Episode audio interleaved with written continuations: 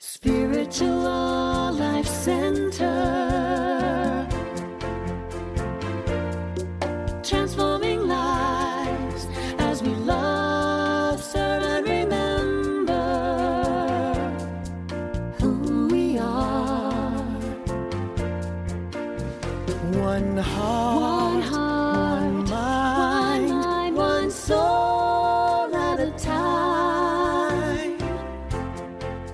greet you in the name of all that is good, all that is sacred, and in the warm and loving energy of this community, Spiritual Life Center. If you're joining us for the first time, we especially want to welcome you because we know that you are not here by accident. You're here by divine appointment. Thank you for joining us on your unique path today, and we hope you enjoy this special message from this past Sunday's service.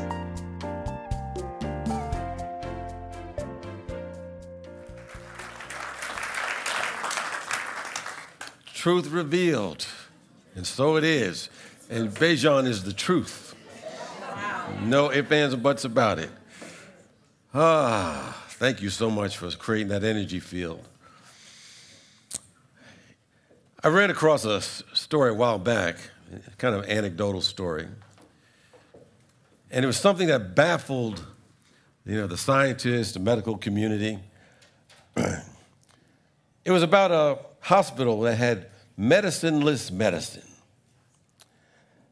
And in this particular anecdote, there was uh, a patient there that had a cancerous tumor. And some practitioners came, three of them, just to surround the individual, and they joined in in unison along with the, the patient. And they were just saying these three words it's already done. And they said those words over and over and over again. It's already done. It's already done. It's already done. And after doing this for two minutes and 40 seconds, seemingly without any process of reasoning, the tumor disappeared. Like I said, it baffled those who were there. They really can't you know, explain it at all. You know, we've heard about places where individuals have instantaneous remissions and so forth. And when those things happen, we ask ourselves, was that a miracle? Was that a miracle? You know, when we think of miracles, we usually think of something supernatural happening. Some sort of divine intervention coming in from the outside that somehow overcomes the natural order of our entire universe. But we understand how our universe is formed and how it works. There's no miracles in that sense. A miracle is nothing more but an instant demonstration of that which is real, an instant demonstration of that which is eternal, that is changeless. So, in this instance, when those three practitioners and that patient had come to an agreement that there was a dimension where the healing had already existed. There was a dimension where the cancer did not exist. And so they worked from that premise and realized that in the mind of God, there's only wholeness. And so what they did, they lifted their vibration and claimed that wholeness. So in two minutes and 40 seconds, that illness, which is not existent in the mind of God, it was a fact, but it was an appearance and not the ultimate reality. It was not the ultimate truth of that individual. So we're asking ourselves today are we open to a miracle by being grounded first and foremost in truth? You know, for so called miracles to show up, we must start and be grounded with this primary principle the principle of oneness, the principle of unity that says there's only one power, that says that there's only one presence, there's only one life, there's only one love, and that is everywhere present in its fullness simultaneously everywhere. And we realize that this one presence is always in a state of wholeness, it's never in a state of dis ease. And so, our mission, should we choose to accept it, is to come into awareness of that. And when we see from that perspective and put all our faith, all our energy into that truth, In an instant, truth is revealed as an instant demonstration of what is eternal and real. And like those who are part of that medicineless medicine hospital, what showed up is what we might call a miracle. Now, understand, a miracle may not show up as a physical change or an external change. It can be. Most people think about that as being a miracle. But the real miracle takes place when there's a change in us, there's a change in our perspective. For those familiar with A Course in Miracles, you know it says a miracle is when we have a change in perception and we begin to see new possibilities. I recall I was watching or listening to a talk or a presentation, maybe more like a uh, testimony of a woman named Amy Purdy. And she was a young woman who had this dream of becoming a world class snowboarder. But Amy's life suddenly took a turn for the worst in her mind. You know, she had been diagnosed with some untreatable, unexplainable disease that ended up, she ended up losing her spleen and a kidney. She lost hearing in one ear. Both of her legs uh, had to be amputated below the knee, leaving her dream of being that world class snowboarder completely shattered. Understandably, she went in great despair. But once she accepted the facts over time that here is my situation and didn't fight it, didn't resist it, she had a revelation. And in that revelation, she had a, made a decision to move forward. And in moving forward, she said she had to let go of the old Amy and embrace her new self. And she began to see possibilities rather than limitations. So she partnered up with a uh, expert in prosthetics who manufactured them, created them, designed them. And together they created uh, artificial legs for her and feet that would allow her to snowboard again. And they had to do something very unusual because obviously it was a very rigorous activity she was going to be in. So the normal stuff wasn't going to work. So in this process, they decided to get creative with it. At least she decided to get creative with it. She said, You know, I'm kind of short. So I'm going to make myself taller, you know, with this prosthetic. you know, I, they can never find shoes that fit my feet. So I'm going to create the prosthetic that would fit the perfect shoes for me. And all those shoes that I've always been wanting to get, I can now get them on sale. now, getting to that point wasn't easy. But she persisted, and eventually she won two World Cup gold medals in snowboarding for and became the highest ranked adaptive female snowboarder and eventually founded a not-for-profit uh, Uh, organization for people with physical challenges so they could participate in action sports. It was an inspiring story to read. But how was she able to develop such resilience? How was she able to develop such creativity to transform a devastating setback into an opportunity for a positive outcome? She had, first and foremost, a change in perception. And that opened up all kinds of possibilities for Amy's life that would not have happened without a change in how she was seeing things. The physical facts or the circumstances did not change at all. But a so called miracle can happen nonetheless because when we have a change in perspective, we have a redirection of our energy and our attention. And the truth of the matter is, as truth being revealed, that we are energy, a dynamic spirit that has no boundary and cannot be constricted by anything when we accept that's our real identity. There's an English author, a New Thought pioneer named Thomas Troward. And many years ago, he wrote that belief in limitation is the only thing that causes limitation. It is our belief in it. So we contemplate that for a moment. Because if we can catch this, then we'll understand that we're not here necessarily to fix ourselves.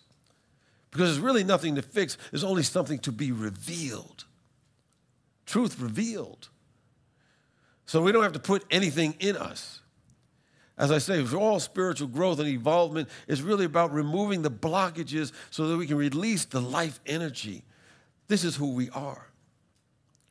And this life energy that you and I are, this flowing energy that all of us are, this vitalizing force that we are, begins to requalify the places within us. The places that we think we're damaged, the places where we're holding back, the places where we do not feel like we're good enough, the places we do not feel that we don't have enough. This energy change in itself will begin to make us whole and free because we'll begin to see that. You know, Amy changed her perception of how she saw herself. She freed the energy of her imagination and created a life that one would might call miraculous. And although she lost her legs, she was spiritually whole. And she realized the truth of her was not her legs. The truth of her was not anything else in the external. The truth of her, she was a spiritual being. And as a spiritual being, she can go beyond any actual or self imposed limitations that she had. There's a lot going on in our world. You know, we can name a lot of stuff that's happening. Maybe there's a lot going on in your life. But when we see that from a God's eye view, we can see from a different perspective, and how we see the situation can change our whole attitude toward it. I mentioned earlier that I was speaking to my, my good friend and colleague, Reverend Jim Lee, who many, many of you know. You know, he and I went to ministerial school together, and we kind of showed up the same day, the days of our interviews and, and hanging out. Uh, you know, all the that time we were in school, and he's been one of my closest friends ever since that time. So we talk periodically, and we talk sometimes about the things that are happening in the world and the seeming turmoil that's taking place. And, and Jim just would say, My God, what a great time to be alive. What a great time to be alive. Because the circumstances are bringing something magnificent in us out we're actually loaded, we're coated with possibilities. And when we're anchored in the truth of oneness, when we're anchored in the truth of unity as a primary principle of the presence of God, we become available to what folks may call miracles. Like I said, a miracle is nothing more than a change in our perception. So we get out of predicaments, I think, today by changing our perceptions first and foremost. Of course, it doesn't mean that we don't change things that are going on that we think are unjust or can be changed for the better. We do that where it's appropriate, we take that action. But the most important thing is to change how we see it, our perception. And when we do, there's an awareness that the Spirit of living God is our source of every good and perfect thing, and something magnificent is in our heart seeking to be expressed. This is a basic principle of truth. And that's this God is the source of our good. God is the source. You know, as an expression of God, we don't necessarily have to rely on what we see as the source of our good. Oftentimes we look at what we see, we limit immediately. Our true source is invisible. Sometimes we look at the circumstances, the situations, the facts that we're facing, and believe those things are our source and those things somehow determine our circumstances. They do not. They do not have the final word. There's a story in the Hebrew Bible known as Elisha and the widow's oil in the Second Kings. And here's the basic scene. You know, there's a widow in deep trouble. She's facing a reality, a harsh reality of losing her children, losing her kids who would be enslaved in order to pay off her debts. That was the system in this story. And so she was at her wits' end. And then suddenly there's hope that shows up. Elisha, the prophet, asked her as he shows up, he asked her, you know, in her house, what's in her house? And he, she says, Well, I just have a jar of oil. That's what she says. That was her perception. That was based upon what she could see. But Elijah tells her to gather up all the vessels that she can, all of her neighbors and friends. And then, after she gathers all the vessels, to start pouring the oil. And guess what happens? The oil miraculously keeps flowing until every vessel is full. She sells the oil, pays off her debts, and lives happily ever after with her children. Well, I don't know, it was happily ever after with the children. Sometimes it's challenging with the children. But the point of the story is this by asking the widow to gather as many vessels as she could muster up, she was changing her perception because when he asked her, What's in your house? He, he was asking, What's in your consciousness? What are you seeing? What is your perspective? She changed her perception from a belief that her supply or her source was only what she could see to her to realizing her source was that invisible, unlimited substance that we call God. God is even a limited word, but anyway, that's what we call it. As I said earlier and sung earlier, there's a song about it. We sang a song by Karen Drucker earlier, but she got another song, and it goes like this, and you all may know it. God is my source, God is my power, God gives me everything I need. So I give thanks for all my blessings. God gives me everything I need. That's a great affirmation to put in our awareness. You know, we are here remembering that we're living, vitalizing energy vessels for this presence. Rather than just being a person or a persona, and then that really simply means we're the mask, we're just putting on, you know, not the true self. We must realize that we're unlimited, revitalizing energy. So, our place, your place, is a place of opening for the presence of this unlimited presence we call God. And it's our life. This life is our life. It is the source of our all good. And we're here to work for that source. We're here to serve that source. We're here to be available to that source. I believe this is the new definition of success to be of service to a spiritual idea that comes from the source where there is no limit. So you and I can begin to walk through life a little differently when we realize this and have this as a perception. We carry ourselves a little differently. We have a different energetic. And we're no longer looking to the external world to give us anything. We're no longer looking to the external world to make us happy. We're no longer looking to the external world for anything. We're looking for something within ourselves that we're seeking to bring out. And so we can broadcast the all cosmic good that is in our heart.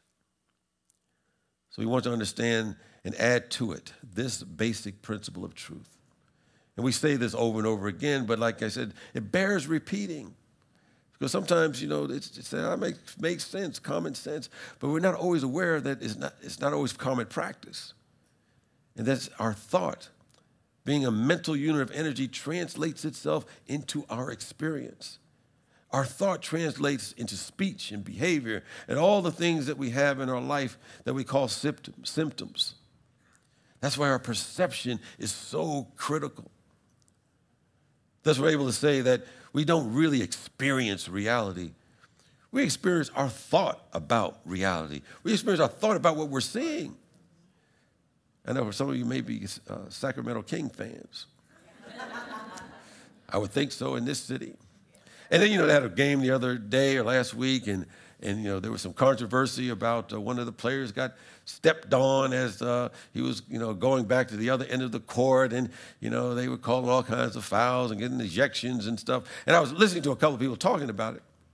And one people had one perspective on it that, well, this player started it. And then the other person said, no, it was this player that started it that created that chain of reactions. So they had two different interpretations of what happened from one set of facts. Sometimes we think what we say and think we see is reality. No, what we're experiencing is our thought about it. So, in a wonderful, blissful kind of way, sometimes we just have to check ourselves and see where we're thinking from. Are we thinking from a consciousness of separation and fear?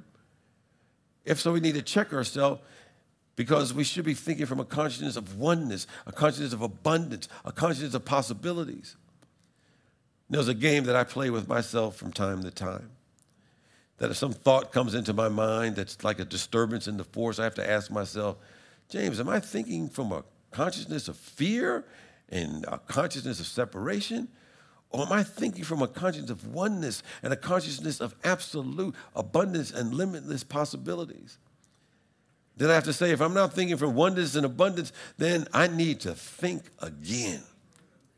Because out of a consciousness of oneness and abundance, seeming miracles can come forth. They can spring forth because it's a different energy than if we're from a consciousness of lack, limitation, and not enough to go around.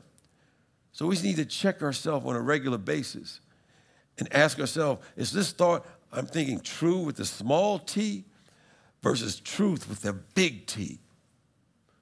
You know, there's only enough go around. There's only so many dollars in my bank account. This, you know, the economy's contracting. There's a lot of fear, doubt, and worry. Oh, we're going to hell in a handbasket. but we have to see the truth. The truth is, we live in an abundant universe, people by rich ideas. And if we catch the right idea, we're not subject to the prevailing thought form of our day that comes to us in the news that life is bad, it's going to continue to bad. And what are you thinking about? That's impossible. When in fact, it always can be better. You know, with a change in perception, we realize, yes, my thoughts has the ability to translate itself into my experience.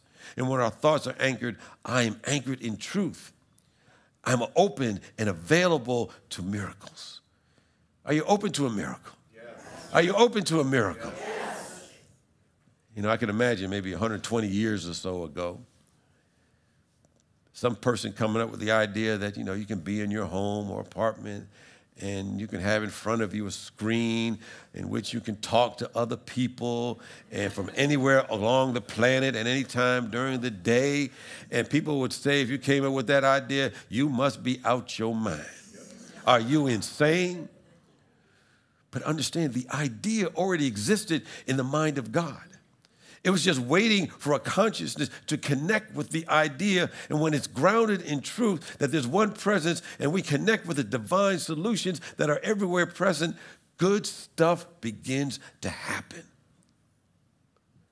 So, as we're contemplating so called miracles, we realize those possibilities happen when we change our perception. You know, I was talking to a young man, I guess you could call him an activist somewhat skeptical about how the world is going.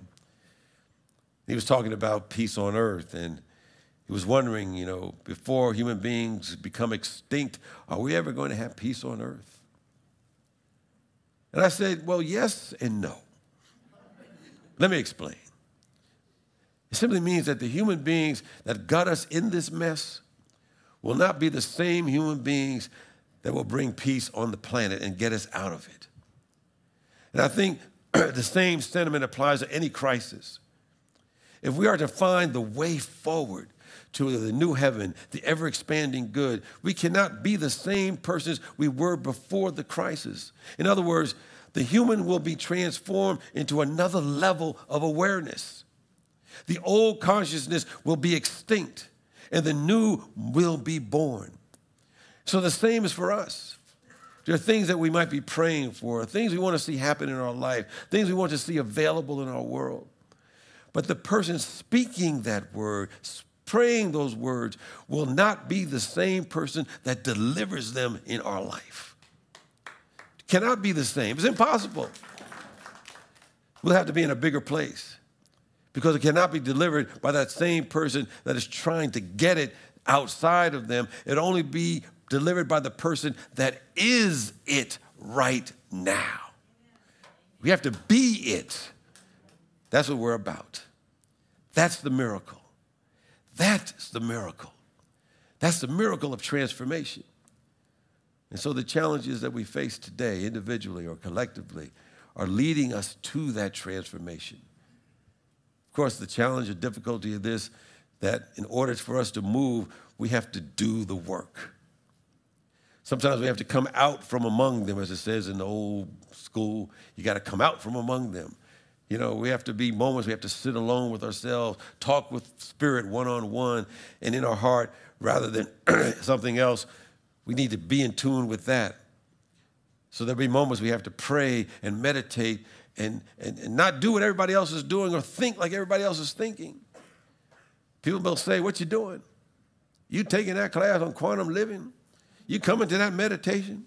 You practicing forgiveness? You going out hanging out with the people at Spiritual Life Center? Yes.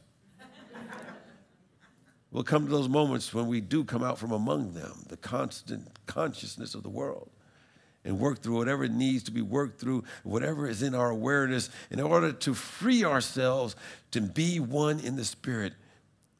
And people may wonder about you, but you'll be in good company because you're grounded in truth. And then you're open to the magnificent miracles that are there waiting for a consciousness big enough, bold enough, courageous enough to simply accept it. It is done. Peace and blessings to you.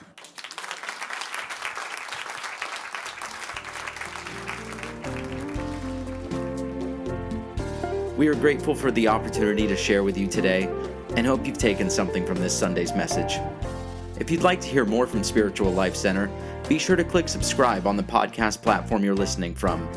You can find out more about our community on our website at www.slcworld.org. We look forward to being a part of your continued spiritual journey. Wherever you are, God is, and all is well. Spiritual Life Center.